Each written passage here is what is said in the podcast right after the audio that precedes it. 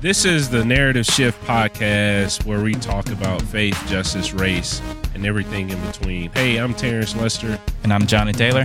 and uh, thanks for tuning in.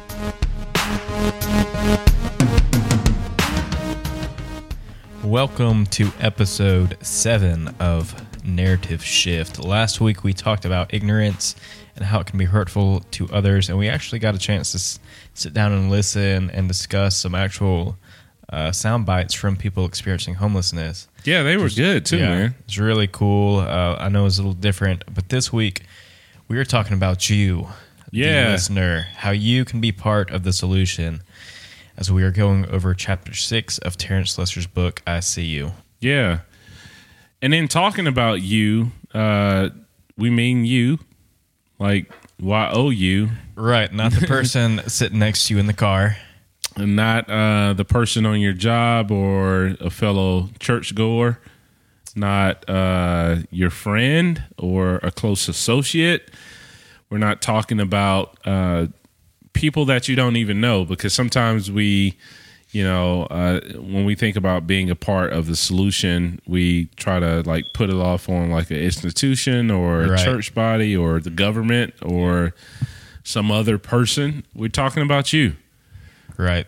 Yeah. Um, and in talking about you, uh, w- we can't we can't uh, not talk about all of the issues uh, that are you know present in our culture, man. And when I think about asking people to just kind of like be a part of the solution for themselves, we we have to start with knowing that people just feel overwhelmed.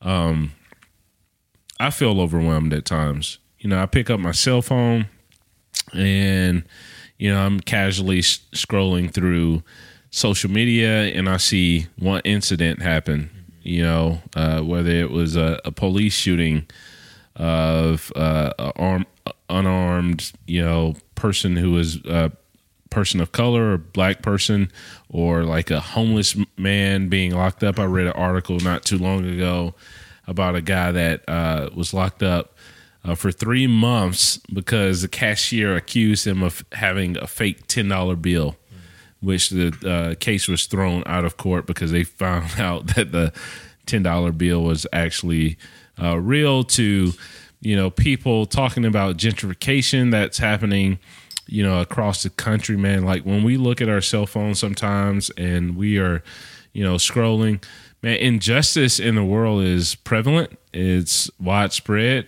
but it will make you feel overwhelmed at times Right. I agree. I mean, even in the past few weeks, like we've seen Turkey invade North uh, Syria into Kurdish land and um, slaughter innocent people, and at the same time, we've seen police officers uh, kill unarmed people in their own houses.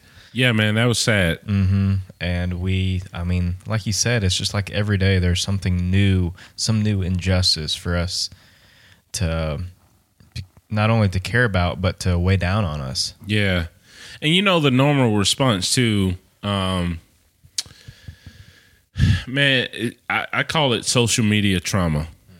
You know, we when we normally think about trauma, we think about like, well, dad wasn't there, or you know, um, some type of other trauma that stemmed from a family of dysfunction. But man, there's just trauma, just like reading all of this horrible news and all of the injustices uh, that happen. And people really wrestle with this idea of what is my role in all of this? How how do I contribute? Um, which some people can be paralyzed by the, these injustices, right? Yeah. And I think when looking at that question, what is my role? We also have to wonder, like, how big is my role? Like, That's good, you know, is a tweet enough? right? About a situation like this, or is there some post or hashtag, yeah. Was there some deeper involvement that is re- required of me? Yeah. Um, people, I know I felt this before, uh, where, man, it was just so much infor- information like content was having happening uh, back to back, injustices after injustices. Man, you feel you feel so overwhelmed where you just literally feel like you want to disengage and unplug. And uh, you know, when we think about uh, these injustices and we see them, you know, uh, over and over and over again because we we have access in this digital age to so much information. We have to ask, uh, you know, is it right for us to just become paralyzed and do nothing? Um, are we just to you know sit behind the screens of our phones and you know maybe tweet out something, maybe post something in our stories, or maybe acknowledge it or like somebody else's post, but you know the normal response sometimes is just to disengage because it feels overwhelming. Uh, people don't necessarily think that their contribution to an issue will actually solve it um, and we have to to wrestle with this. You know, is is your contribution, whatever level you give, is it enough? What do you think, John? Hmm. Yeah, man, that's a difficult question to to wrestle with, and I feel like that can almost like it leads us into a deeper state of paralysis where we think. Mm. Man, clearly, I as an individual am not capable of tackling this problem. So, maybe it's somebody else's problem. Right. So, I mean, what are some other reasons like you think that people think that injustices that are going on every day in the world are somebody else's problem? That it's not yeah. their own personal problem. There's distance. Like, why do you think people maintain that uh, thought pattern about injustices? Yeah, I think people, firstly, uh, kind of like underestimate uh, their own influence and underestimate you know their own skill sets or what they have to offer uh, to the bigger issue at large. I also think that it's very easy for us to you know uh, put it off on politicians and nonprofit leaders or pastors of communities of faith or uh, people who are activists or you know you know social advocates it's very easy just to say hey you know i'm just you know so and so i have very limited capabilities, and uh, you know I would just rather see somebody else tackle the problem. But I love ML King's philosophy, man, because he had this idea that we are a global village, uh, that we're all inter- interconnected, and that each person's contribution uh, makes the experience of the human life, the human life experience, a little bit better. And so, you know, no matter how big or how small somebody's contribution is, I think that we all so- have something to give. What would you say?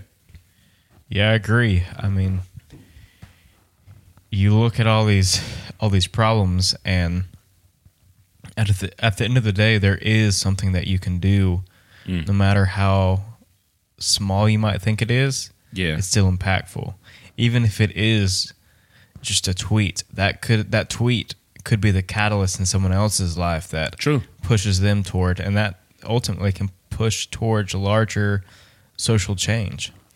Yeah, man. Um, just uh, earlier today, um, you know, I was, we were at uh, a local body of faith in the city of Atlanta, and uh, I remember just like tweeting earlier something about the you know, uh, giving a talk and advocating for the homeless, and somebody off of social media actually showed up um, to learn more about how they could contribute uh, in a way because they that you know started to feel like they had something else to offer uh, this life, and they showed up. Had no idea just putting out you know, uh, a small post would actually inspire somebody to show up, become educated, and even think of ways that they could contribute their their skill set uh, to make a different uh, make a difference in the world. And I think we forget um, that us, when we say us, that means all of us working together as a community can make a huge difference together. Yeah. Um, when we are isolated, uh, when we, uh, you know, you know discover these injustices and think about these things and we become paralyzed and and we become isolated of course we uh, we by ourselves can't do anything but like if we were to join up uh, with a group with a community of faith with a body of believers with somebody else who is doing important work maybe our small con- contribution can be multiplied uh, when we are working with somebody else Yeah, that's so true. I mean, you think like one one drop of rain doesn't do anything, but a downpour causes Yeah. a flood. that's true I mean, that's how change works. Is uh, we have a quote, um, which is I know this is a little early in the notes, but it's from Margaret Mead, and it says, "Never doubt that a small group of thoughtful, committed citizens can change the world."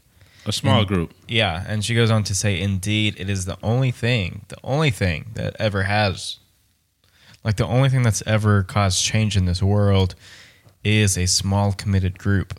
And um, that's good you know, like you you mentioned uh, Dr. King earlier, and there were many many people who came before um, yeah that paved the way, but at the end of the day, he had to make this decision where it was him by himself putting himself his his own body, his own family yeah on the line for what he believed in. yeah And it was just that small step, that small individual that grew into a large movement to I mean this day in 2019 there's not a single American who does not know his name and what he stood for. Right.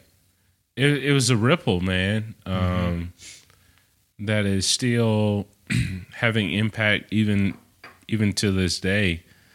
Um, yeah, man. I, you know, I, I think we even have to to ask the person who may be listening to this, what is what is the contribution that you can make?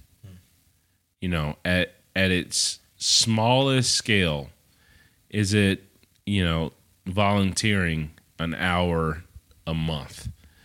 You know, uh, when you add that up, that's twelve hours in an entire year.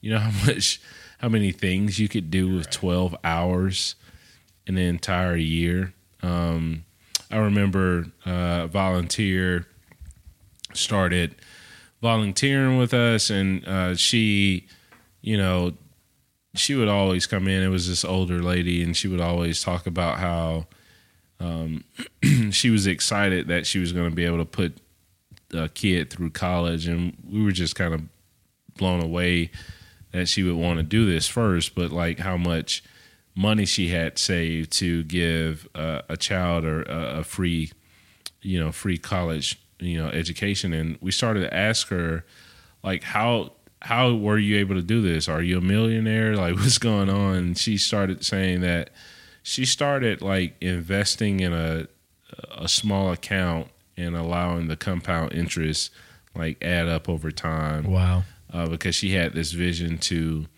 uh, give someone a head start who may have not had access to like uh, funds to go to college. And over time, it grew and grew and grew, and she uh, used all this compounded interest interest to actually, you know, bless somebody with a college education. And it made me think about like how small things do add up over time. You know uh, you never know how using your skill set just for an hour a week or an hour each month could literally change the trajectory of someone's life. Um, the reason why i'm involved in doing uh, the type of work that i do is because you know people made small deposits in my life over time that added up that like literally changed my life. God used it to change my life where I wanted to in turn give back to other people who uh, may have not had access. And I started to realize that it wasn't about how much I could give, it was just about my faithfulness to God and wanting to do something. Yeah. You know, no no matter how small, no matter how big, I just wanted to get involved and do something. And many people stay paralyzed because they're afraid of doing something. Yeah. It's good. What I mean, what was that breakthrough moment for you where where you realized that I can be part of the solution, and not only that, but I can be Yeah. catalytic in solving the problems. Yeah. Man, You know, honestly, man, um, you know, people, everybody has something that they're battling. I don't care who you are. You know, you could be the richest of the rich, or you know, uh, not have as much as you know your next door neighbor, but everybody's battling something. Um, it's how you interpret your pain or the things that you're going through that that will either empower you or oppress you. And I had um, this mentor of mine that I think I've mentioned him a couple times, but he would always talk to me about how never allow what you're going through to define you. Never allow, you know, where you are in life to oppress you. You know, allow those things to empower you. And so I started to see my own personal story not as something that would hold me back, but something that would empower me to relate to other people going through the same issues. And there are many people that feel so overwhelmed, not just by injustices, but by their own personal pain and think that they are held captive by that pain but not not necessarily realizing that God can redeem that pain and use the pain that you're experiencing yeah. uh, to deliver other people. And so for me, that breakthrough moment of knowing that I had something to contribute and offer came when I made the mental shift of thinking, "Hey, no, I'm not being held back. Hey, I'm I could allow God to use, you know, what I've gone through to uh, empower other people." Yeah. What about you, man? Wow, that's good. Man, um, it's funny. Like I grew up in a large family, um, mm. and I was like a m- middle child. There was like a couple years in between me and my uh, next sibling. Oh wow! So like I always uh, kind of grew up not realizing that I mattered. If that makes sense. Oh wow, man! Uh, As a middle child. Yeah, yeah, yeah. I mean, you know, yeah, for sure. Big family, like uh, you know, the the new baby needs a, a bunch of attention, so you just kind of get pushed off to the side a little bit. And I right. didn't have a lot of time to, you know, be that uh, that new child. Um, right. So I always like you know became independent, but at the same time in the background there was this thought that like I don't really matter that much. I'm just kind of mm. like a side character. Wow. And um, there's this uh, T.S. Eliot poem. Um, I believe it's called the Love Song of Alfred J. Prufrock. Okay. That says, um, like he just goes through and kind of like talks about how almost meaningless his life is, and it's kind of depressing. Um, but I always related to that poem growing up. But later on, um, I, you know, through church and a faith community, I started to realize that there's this bigger story I could be a part of that Jesus mm. was calling us to. But funny enough, um, the thing that attracted me to that was that God stood up for the meek and the oppressed and mm. the the person who felt like their story didn't matter. He stood up for them, and I was like, oh, I'm attracted to this because God is standing up for me. But what I didn't realize is God not only does that, but He's calling me yeah. to stand up for the for the oppressed and the meek and the overlooked, the yeah. overlooked, the marginalized, mm. and that in order to do that, he's gonna he's gonna call me to things beyond my courage and beyond my capabilities to speak out for these people. And that's good, man. I just realized that like God has something so much so much bigger than just. Uh, doing nothing. I mean, right, man. Anything I, is bigger than doing nothing, but God has something so much grander than even the smallest ordinary life. Yeah, that's good, man. Yeah, I, I was reading this stat about how like 40% of people experiencing homelessness, which I think the percentage may be a little higher, um, but 40% of people experiencing homelessness hadn't eaten in the last couple of days. Mm. You know, and you know, if your contribution is just like giving somebody a meal, not just giving it to them, but like sharing a meal with somebody and, and really getting to know their story, then maybe um, that's enough. If your um, role is praying for somebody who hasn't had anybody to pray for them, and God knows how long. You know, like even if we just take a moment to pause, let me just ask you how how many pre- people have prayed for you, like out loud, not just uh, I'm praying for you, and like you never Yeah. hear any prayers, but like just prayed for you. Um, you understand how how big of a con- contribution that is. It, even if your contribution is giving a person a ride or helping somebody write a resume, it does not matter how small you may think that your contribution is. Yeah. It's just that you make a contribution. And that's what happened to me, man. Similar to you, I realized uh, that God had saw me, that He sees me even now, um, every single day of my life. And every time I think about it, it's humbling. Uh, it it humbles you to know that the God of the universe not only sees you, but sees every single person that He created in His own image and calls them son and daughter and loves them, loves them enough to pursue them, right? And so that overwhelms me. And, you know, I know I want to uh, model that Yeah. uh, to other people who are overlooked, just similar to what you were describing, man. Like when I see somebody is outcasted or like marginalized or overlooked, I want to extend that same love and grace because uh, what I've learned is that God moves and answers through people, but through people who are willing to be available.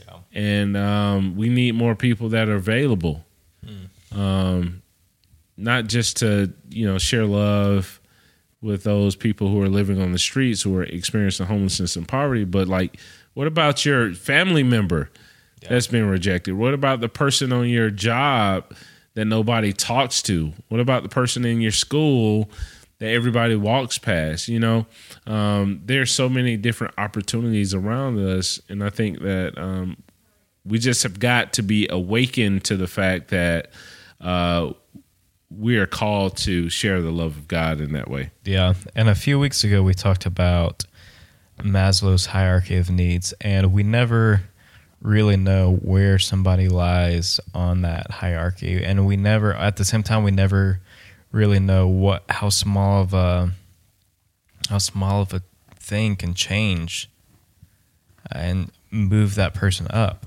Right. You never know. But when it comes down to it, it's about being obedient to the Holy Spirit, what the Holy Spirit has laid on you to to act on. Yeah, And it could be something really small in our minds, like you know, get buying somebody a sandwich or uh, just hey, uh, man, I just feel like I need to pray for you. Is there anything I can pray for you for? Like you never know how big of an impact that can have right. on someone. That's that's so true, man. Um, but people tend to think of their contribution or their uh, of themselves like as being small contributors. And I love this quote by Barack Obama. He says that change will not come if we wait for some other person or if we wait for some other time. We are the ones that we've been waiting for. We are the change that we seek. And I think that is a challenge uh, to us all, man. That you know, it's not it's not for us to put it off for another time. It's not for us to wait for somebody else to do something. It's not for us to, you know, um, just only hope that change comes. It it change actually happens. That if we jump in, we roll up our sleeves, and that we become doers ourselves. Yeah. Man, that um reminds me of something Dr. King said. Uh, he said that time is not neutral. It is not like a like a bystander. Like if you're not doing anything, then evil is working and it's progressing, and that uh, makes me think like if if we're not being part of the solution, do you think that actually makes us part of the problem? Well,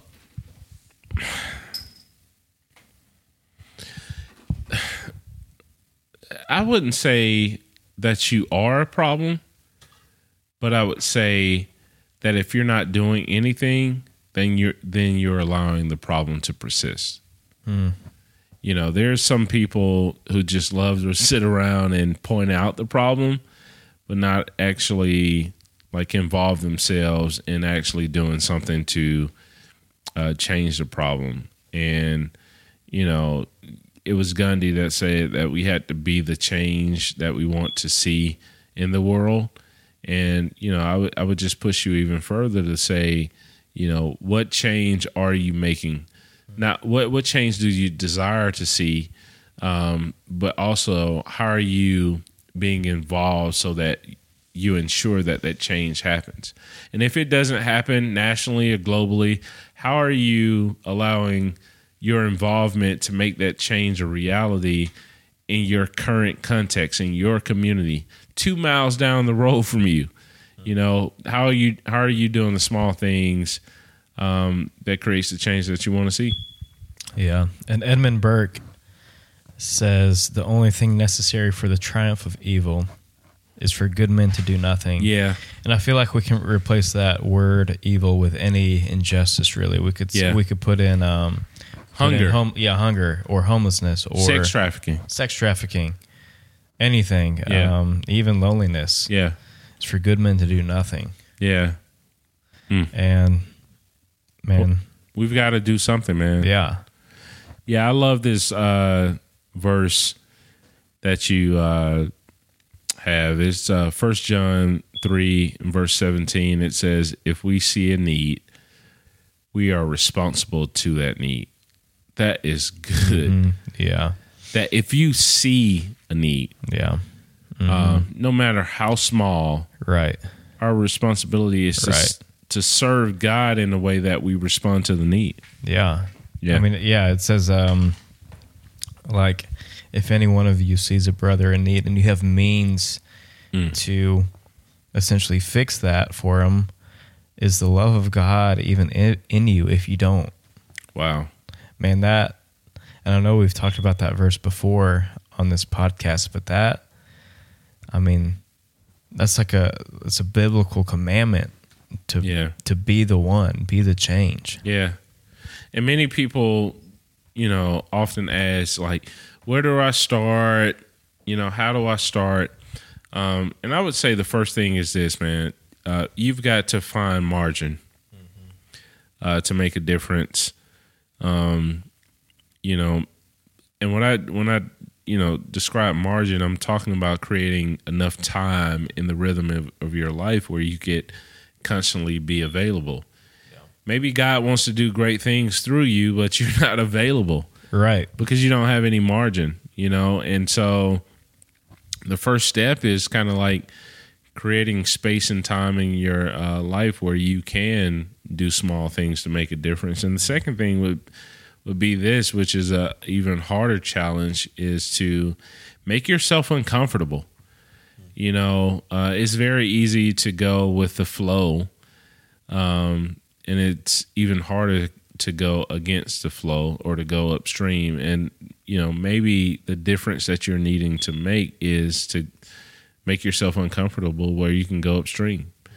Um, you know, some people are so comfortable that they can't see any difference uh, needed to be made because they're you know around the same people and you know they just kind of do the same routine day in and day out. But um, what if you have the skill sets to go in, into a different environment where the need is so great uh, that your skill and your passion will match the need and uh, produce change?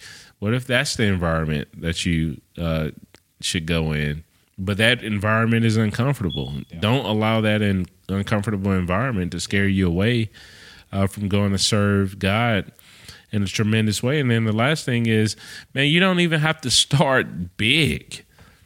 Start small. Um, there are little things that you can do each and every day. And um, let me ask you though, John, like, have you seen somebody, you know, start small or do a small thing to make a huge difference? Yeah. I mean, everyone I've ever seen make a big difference started with small decisions. And even if that was something as Mm. Simple as a personal habit, like I'm I'm going to get up every morning and I'm going to read my Bible, Mm. or I'm going to sit down and write, or Mm. I'm going to pursue connections that will help position me to uh, speak up in Yeah. the world to To advocate. yeah to advocate for people experiencing different injustices. Yeah. I knew one lady that would just um she had met a guy and she told me that um she was committing, you know, 7 days a week just to eat breakfast with this guy. Um she started doing that over and over and found out that this guy had a, a knack for like lawn care and all this stuff and then invited uh, this guy to you know provide lawn care for her yard and her neighbors got involved and, and started saying oh your your lawn looks great. And next thing you know this guy was cutting everybody's grass in the entire neighbor neighborhood and everybody surrounded him and helped him start a lawn care business uh, self-sufficient at this point. And, and wh- what i'm saying is you never know how something small could lead uh, to a huge impact in an individual's life or even an individual community. Um, and and so uh, but the first thing we have to do is just kind of move past the fear and take the step right? Would you say? Yeah, and I think, man, I'm thinking back to um, to Nehemiah in the Mm. Bible, it's good. Um, and Nehemiah realized that the the wall, like Jerusalem, was like In it was ruins. Des- it was in ruins. It was Yeah. desecrated. The wall was um, non-existent. And it says the first thing he did was he sat down and wept, and then he cried out to God and Mm. repented of, uh, basically just repented of inaction, Mm. um, allowing this to happen in the first place. But then he says, "Okay, how can I be a part of the change?" yeah And man, one thing that Andy Stanley always says is, "What breaks your heart?" mm. And then he follows that question up with, uh, "Change it." Like wow do something about it. Yeah. What does break your heart?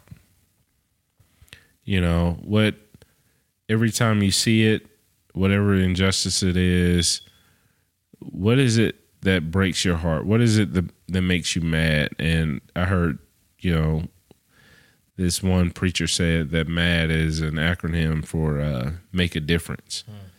You know, whatever makes you mad in a certain area is also the area that you're called to make a difference in. Right. Because that's I mean that's that anger comes from God. Mm. And I mean God is causing your heart to be broken over things, which means he wants you to change it. Yeah. It's not just a passing feeling, it's a calling. Yeah.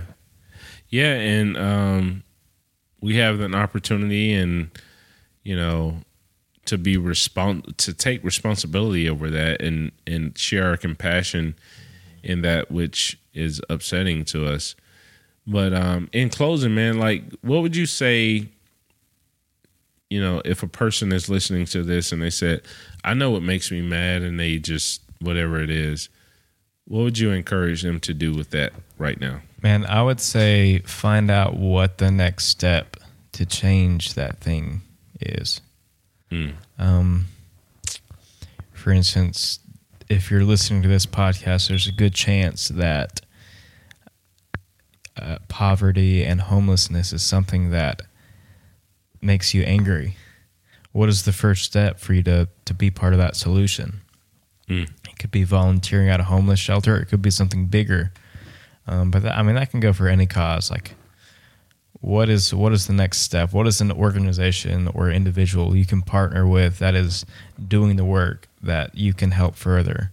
Uh, how can you use your voice to advocate for whatever it is you're passionate about? Yeah. Figure out that first, even if it's a tiny step. Figure out that first step. Yeah.